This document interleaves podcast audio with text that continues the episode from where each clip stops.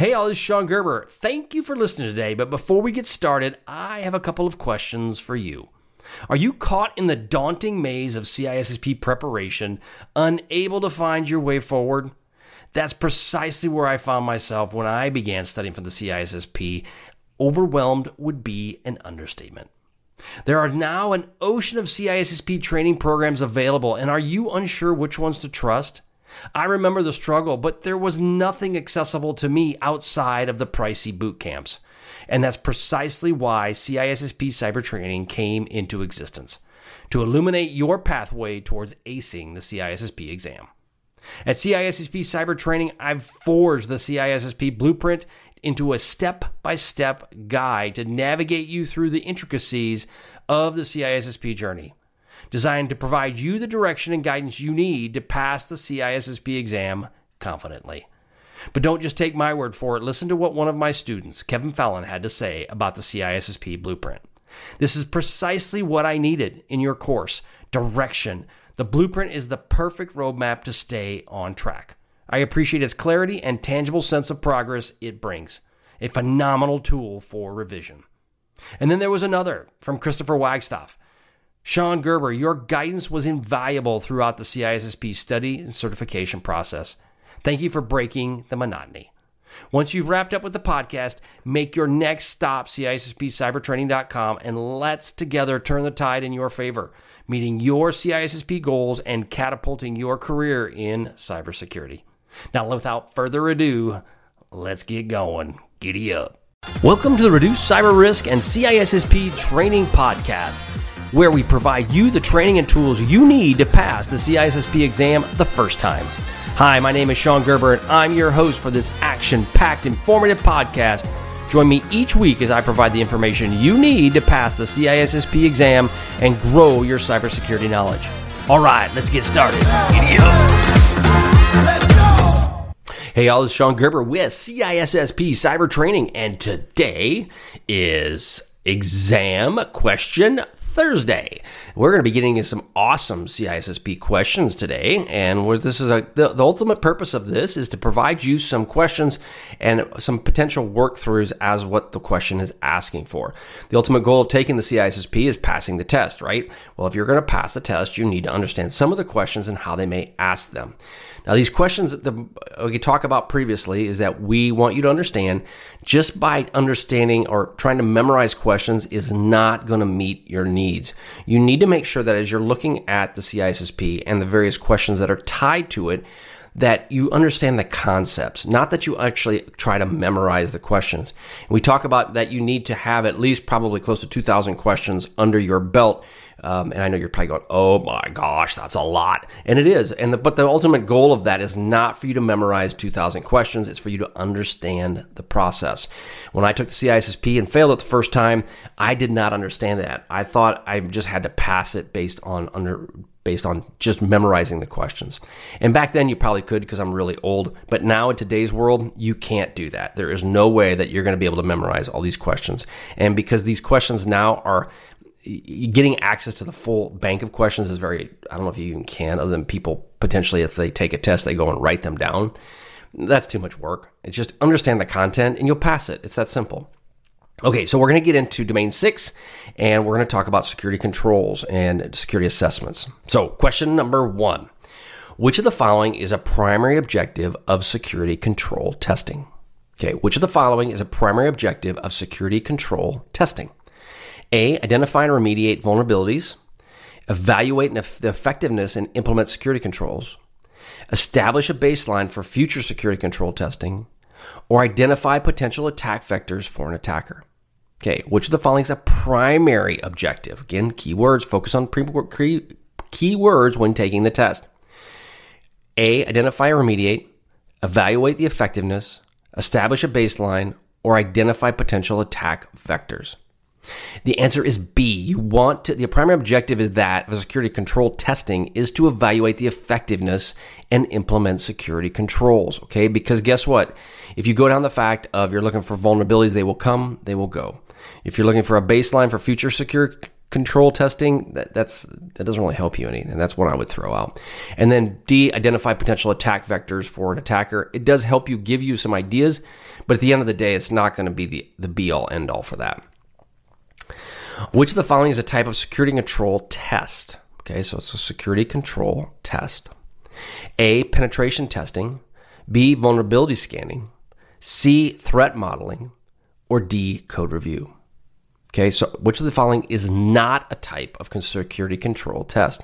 So as I'm reading through that, going, well, all of these are security control tests. Why are they not? Which one is not? Look for that keyword, not. So of those that are not a security control test, A, penetration testing, B, vulnerability scanning, C, threat modeling, D, code review. All three of A, B, and D are all testing.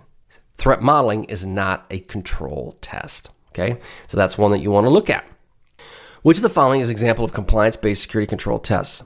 A. Penetration testing. B. Security policy reviews. C. Vulnerability scanning. Or D. Risk assessments. So if you're looking at this, what are the different options around a security control test that might be available? And the answer comes down to is B. A security policy review is an example of a compliance based security control test. So if you're doing a review of your policies, that is where it's more compliance based. The other ones are more penetration testing and vulnerability scanning are more looking at the specific aspects of getting in. It's not really a compliance based type test. Which of the following limitations of are of vulnerability scanning? One, it's time consuming. B, it's costly. C, it does not identify zero day vulnerabilities. Or D, it provides a comprehensive assessment of security controls. It does not provide a, a comprehensive. So, which is a limitation? So, the answer will be C. It does not identify against zero day vulnerabilities. It just doesn't help you with that. Okay. It, the other ones, are, and it's not any of A, B, or D. They're, they're really, they're, they can be costly, but not so much. It's more along the lines of zero days. It does not dig out zero day vulnerabilities.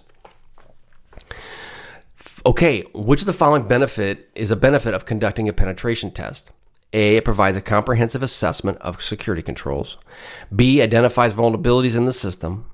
C, assesses the effectiveness of an incident response procedures. Or D, is less expensive than other types of security control tests.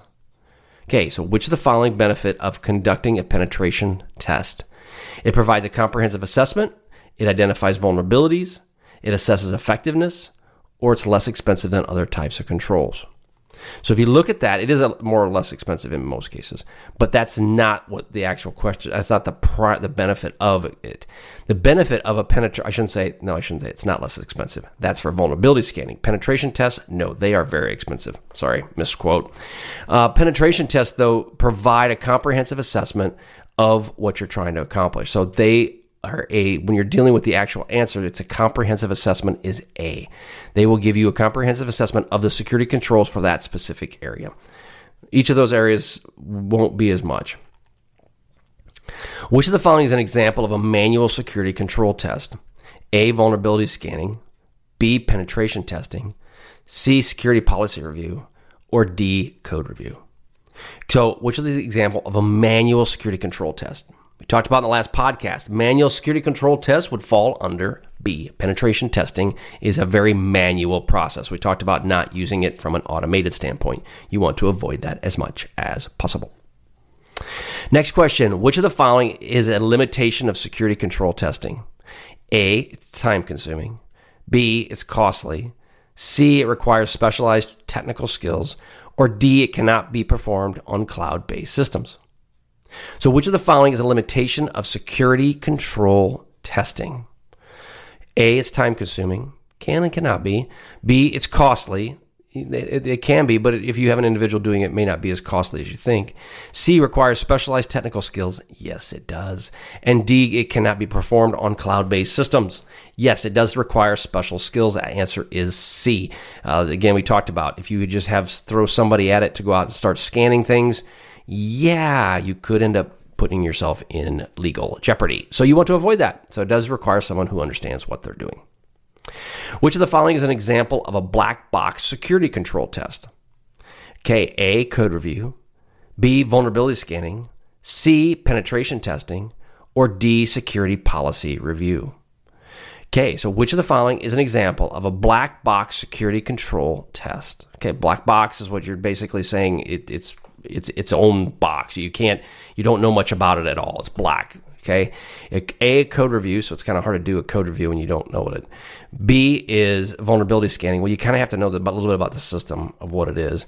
C penetration testing. Hmm, I talked about individual, and then D is security policy review. The answer is C. Penetration testing is a black box security control test because the tester has no prior knowledge of the system or its internal workings. So that is your black box. It's unknown. And so therefore a pen test is usually what is the best answer for that. All right. Um, which of the following statements about security controls testing is false? Security control testing is an ongoing process. A. The goal of security control testing is identify and assess security controls. B. Uh, C is a result of security control testing are used to improve security posture. Or D, security control testing is only performed once during the system development lifecycle. So, which of the following statements is about security control testing is false? So, if you go through each of those, A is true, B is true. C is true. D is security control testing is only, only, only performed once during the system development lifecycle. That is definitely false. Okay, you'd want to perform that on a numerous and routine basis. Last question Which of the following is a limitation of using vulnerability scanner for security control testing? A. Vulnerability scanners cannot detect false positives. B. Vulnerability scanners cannot identify zero days. C, vulnerability scanners are expensive to use. And D, vulnerability scanners require manual intervention to operate.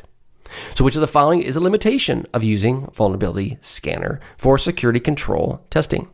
If you go through those, the following limitation is B. Vulnerability scanners cannot identify zero day vulnerabilities. We talked about that before. They can't do that because they don't know they're there. So, therefore, they can't do that. All right, hope you all have a wonderful day. That's all I've got for today. Go out to CISSP Cyber Training and catch out all my free resources. You can get access to my uh, email distribution, and we can go ahead and I can give you all kinds of great stuff that's coming. We're just in the building phase, so there might be a little things a little wonky at times, but everything is growing and we are expanding every single day. So go out to CISSP Cyber Training and get everything you need to help pass the CISSP the first time. All right, have a great day. We'll catch you on the flip side. See ya. Thanks so much for listening today, as it was my pleasure to prep you for the CISSP exam. But are you interested in some free CISSP exam questions? Head on over to CISSPquestions.com and sign up to join my email list, and you will gain access to 30 free CISSP questions each and every month. That's a total of 360 questions just for signing up with CISSP Cyber Training. You will also gain access to other free resources, so just head on over to freecisspquestions.com or CISSPcybertraining.com and sign up today. All right, have a wonderful day, and we'll catch you on the flip side. See ya.